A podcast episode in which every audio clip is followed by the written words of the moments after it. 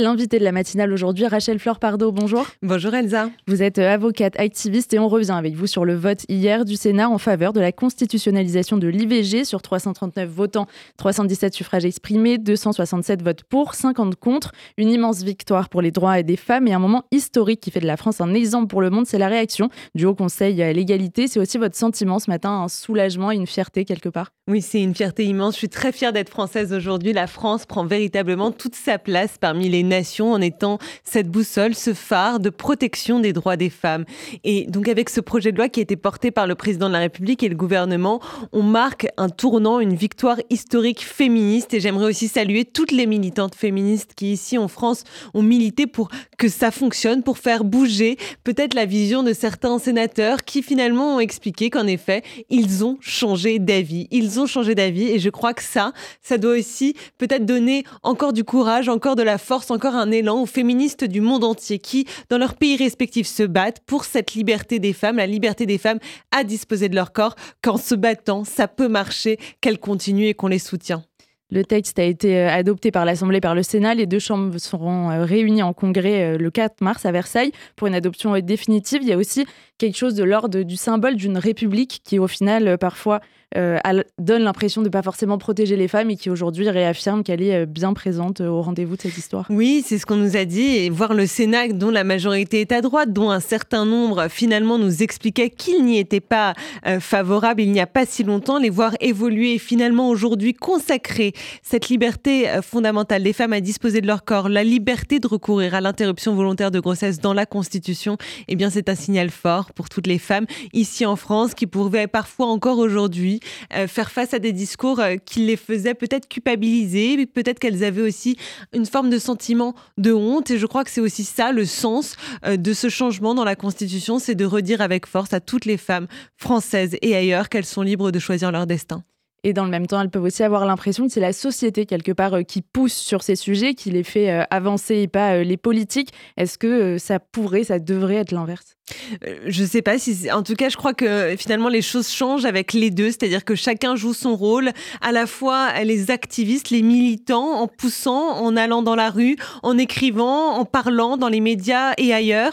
Et je crois qu'à côté, c'est les politiques qui, est-ce qu'ils écoutent ou pas, est-ce qu'ils sont réceptifs ou pas, est-ce qu'ils sont en mesure d'être au rendez-vous que leur donnent parfois les militants, les activistes et la société tout entière? Et là aujourd'hui, la majorité politique euh, française a été au rendez-vous de l'histoire, au rendez-vous de l'attente de plus de 86% de la population. Et je crois que si on refaisait ce sondage aujourd'hui, le chiffre serait bien plus important parce que j'ai le sentiment que ces derniers mois, eh bien, on a réussi à faire bouger les mentalités sur l'IVG. On a réussi peut-être à euh, retirer un petit peu ce sentiment de honte qui trop souvent subsiste. On a peut-être aidé certaines personnes qui étaient encore perplexes à comprendre qu'en fait, il y va là, il est ici question de la liberté fondamentale des femmes à choisir leur vie, à disposer de leur corps, à choisir pour elles-mêmes d'être mère ou de ne pas l'être. Cette liberté qui est aussi encore parfois remise en question, la députée Rassemblement national Edwige Riaz a exprimé hier sur BRFM que le droit à recourir à l'interruption euh, volontaire de grossesse n'était pas du tout euh, menacé en France. Ce discours, est-ce qu'il avait pris euh, de l'ampleur ces dernières années en France ou est-ce que c'est plutôt l'ambiance européenne qui vous inquiète? Oui, ce discours, il existe en France. Moi, hier, alors que j'étais sur un plateau pour parler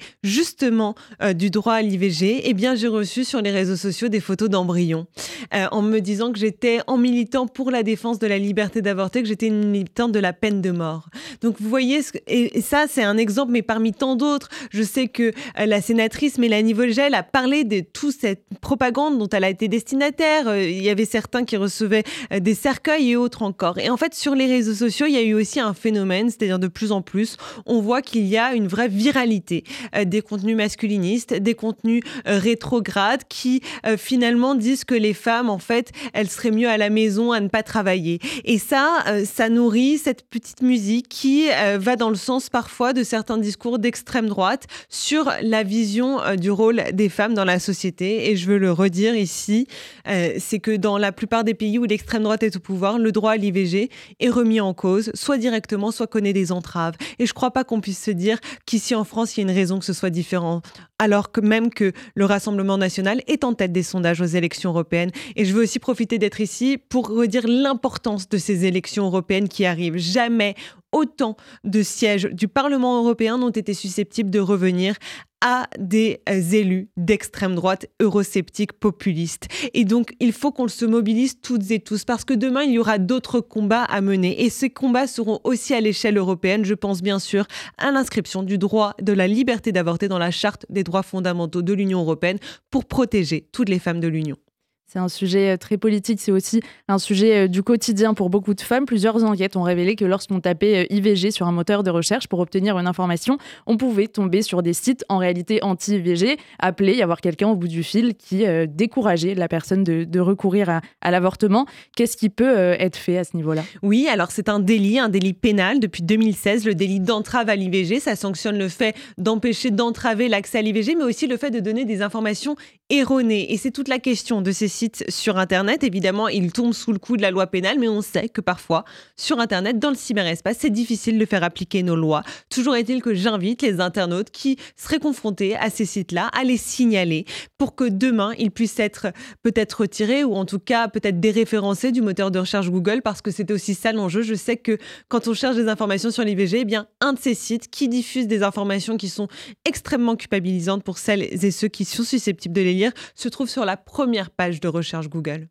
il y a un mouvement, euh, vous le dites, qui cible les femmes de venues de l'extrême droite. Il y a aussi parallèlement cette impression que ce sont euh, les minorités, les femmes, les juifs aussi qui sont euh, beaucoup ciblés. Il y a cette mm. question aussi auquel on peut revenir des femmes israéliennes, vous êtes beaucoup exprimé là-dessus, mm.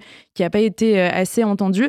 Est-ce qu'aujourd'hui, le féminisme, c'est être prise entre ces, ces deux parts contre lesquelles vous vous battez, de se dire il y a une voix universaliste de se préoccuper euh, de tout le monde. Et est-ce que vous êtes nombreux dans ce combat ou c'est un peu euh, compliqué? Moi, en tant que féministe, c'est vrai que je me suis sentie parfois un peu seule après le 7 octobre dans ces milieux-là. C'est vrai que j'ai trouvé qu'il y avait euh, une forme en fait d'antisémitisme qui est ressortie, qui s'est révélée à ce moment-là, euh, qui m'a moi choquée et peinée aussi, je dois le dire.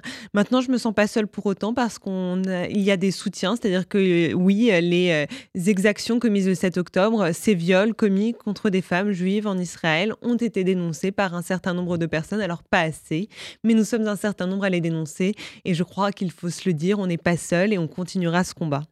Le droit à l'IVG va donc être protégé par cette euh, inscription dans la Constitution. Quelle est euh, la priorité en termes de, droits des femmes pour les semaines, pour les mois à venir? Bah, Déjà, il y a évidemment ce vote au Congrès qui est la dernière étape pour que ce soit inscrit dans la Constitution. Donc c'est une priorité importante. il y aura bientôt la journée du 8 mars, cette journée internationale des droits des femmes. Et cette journée internationale, elle est importante parce qu'elle nous rappelle que ce combat, il est international. C'est-à-dire que tant qu'il y aura des femmes dans le monde qui n'auront pas le droit de choisir pour elles-mêmes, disposer de leur corps, eh bien, il faudra le poursuivre, ce combat, parce qu'évidemment, nos destins sont intrinsèquement liés.